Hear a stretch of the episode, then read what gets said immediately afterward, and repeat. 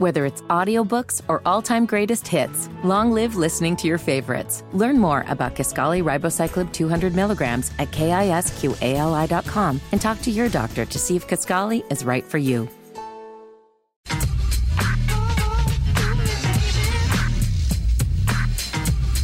It's the Hammer Nigel show. My name is Nigel. Jason Hammer, right over there. Nothing is uh, improving at the border whatsoever.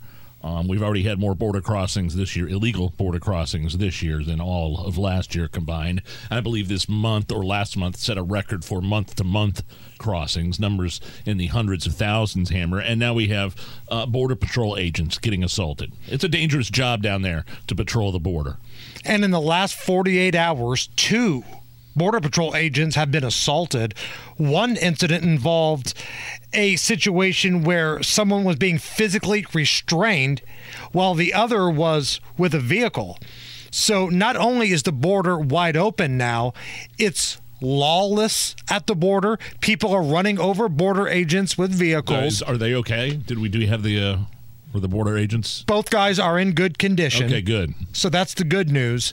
But you factor in the sheer numbers of what's happening, the humanitarian crisis, the violence. You're right. It's not getting any better. You know, we've, we've had border agents risking their own lives and losing their own lives trying to save illegal crossers in the Rio Grande and other bodies of water.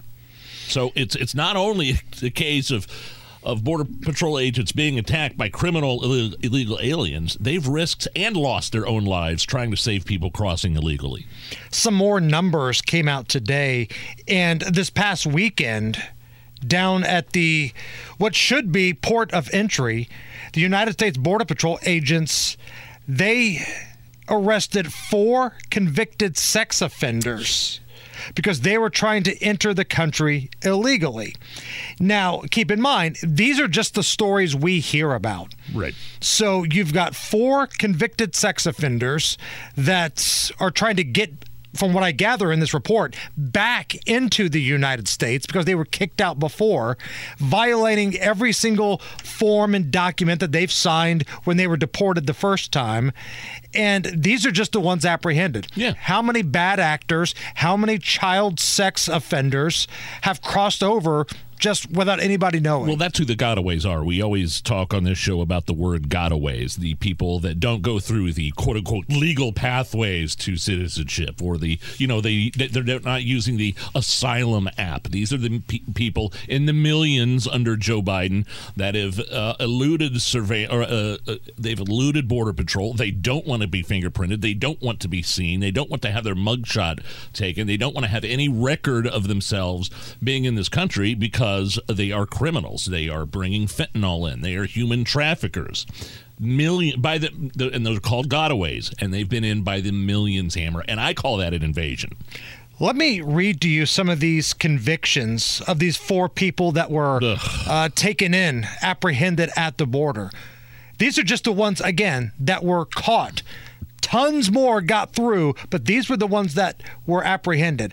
Aggravated sexual assault of a child, criminal sexual acts on a child, murder, rape, or sexual abuse of a minor, sex with a minor. So these are the people walking across the border. And if it's not for the Border Patrol, who's completely outmanned and overworked, these four will be back in the United States today. If there's one thing this country does not need more of, it's sex traffickers. They make billions off of it, by the way. And Joe Biden has done everything in his power since he took office to roll out the red carpet and make it so easy for people to come into this country.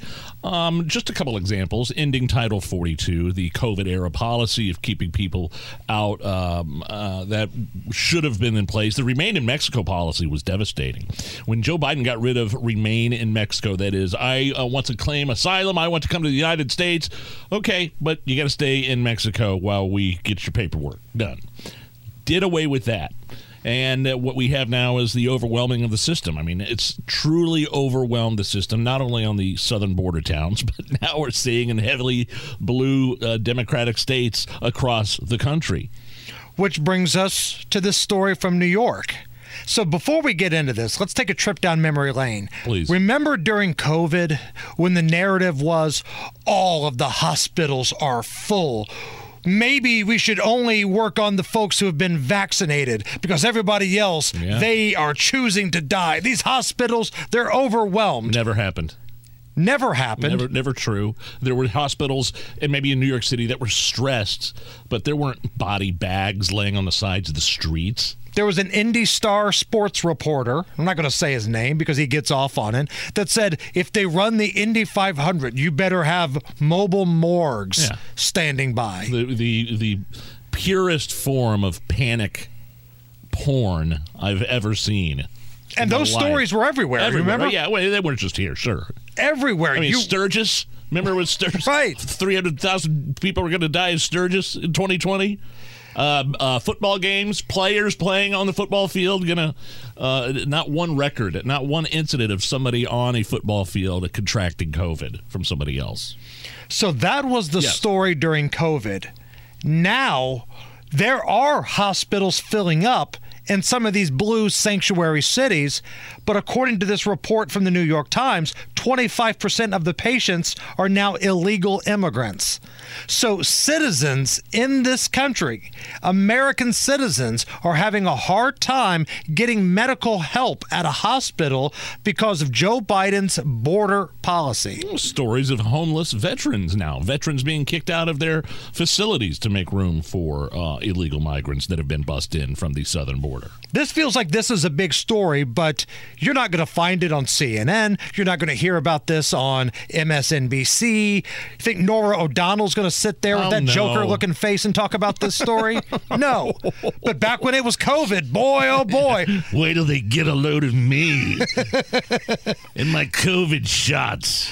Uh, let's do a little compare and contrast. Please. So last 2021, late 2021 to now, here is New York's Governor Kathy Hochul. Our message to the world is send us your people, send us those who need the uh, the cloak of comfort that we can demonstrate as New Yorkers with big hearts and open arms, and we'll provide a safe haven. want them to have a limit on who can come across the border. It is too open right now. If you're going to leave your country, go somewhere else. You're going to start seeing people living in tents, not just on the border, but in the streets of New York. We're at capacity.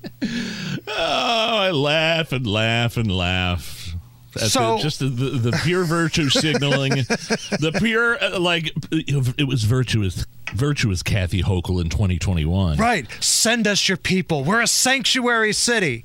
Like barely a year It's later. like she's the human version of the Statue of Liberty, standing there with her uh, a necklace that said "vaccine" on it, and now barely a year later, we're full. We don't have room for you people. like she's got a flamethrower standing at the border, just, you know, uh, the state just kind of putting it out there. We can't have any more people. Listen, it's hard for me to dwell up the crocodile tears here, Nige, Oh, because know. if you said you are a sanctuary city, you can't complain when people take you up on that offer. And that takes us to our neighbors in Illinois. Their governor, Pritzker, sent a letter to Biden calling for more action to be done to address all of the illegal immigrants who are coming to Chicago. so these Democrats are finally directing their ire towards Biden. Exactly. In his letter to Joe Biden, Governor Pritzker admitted that being a sanctuary city and sanctuary state has resulted in thousands of people coming from the southern border to Illinois, putting a strain on their resources, particularly in Chicago. Quote, as the numbers being transported to Chicago are accelerating. The humanitarian crisis is overwhelming our ability to provide aid to the refugee population. Unfortunately, the welcome aid Illinois has been providing these asylum seekers has not been matched with any support from the federal government. And it's funny, okay, he addresses Biden directly there, but he doesn't really address the problem, which is the porous open border. He's saying basically we need more government funds. We need to get these people that are here illegally driver's licenses. We need to let these people work. And he's not saying close the border. No.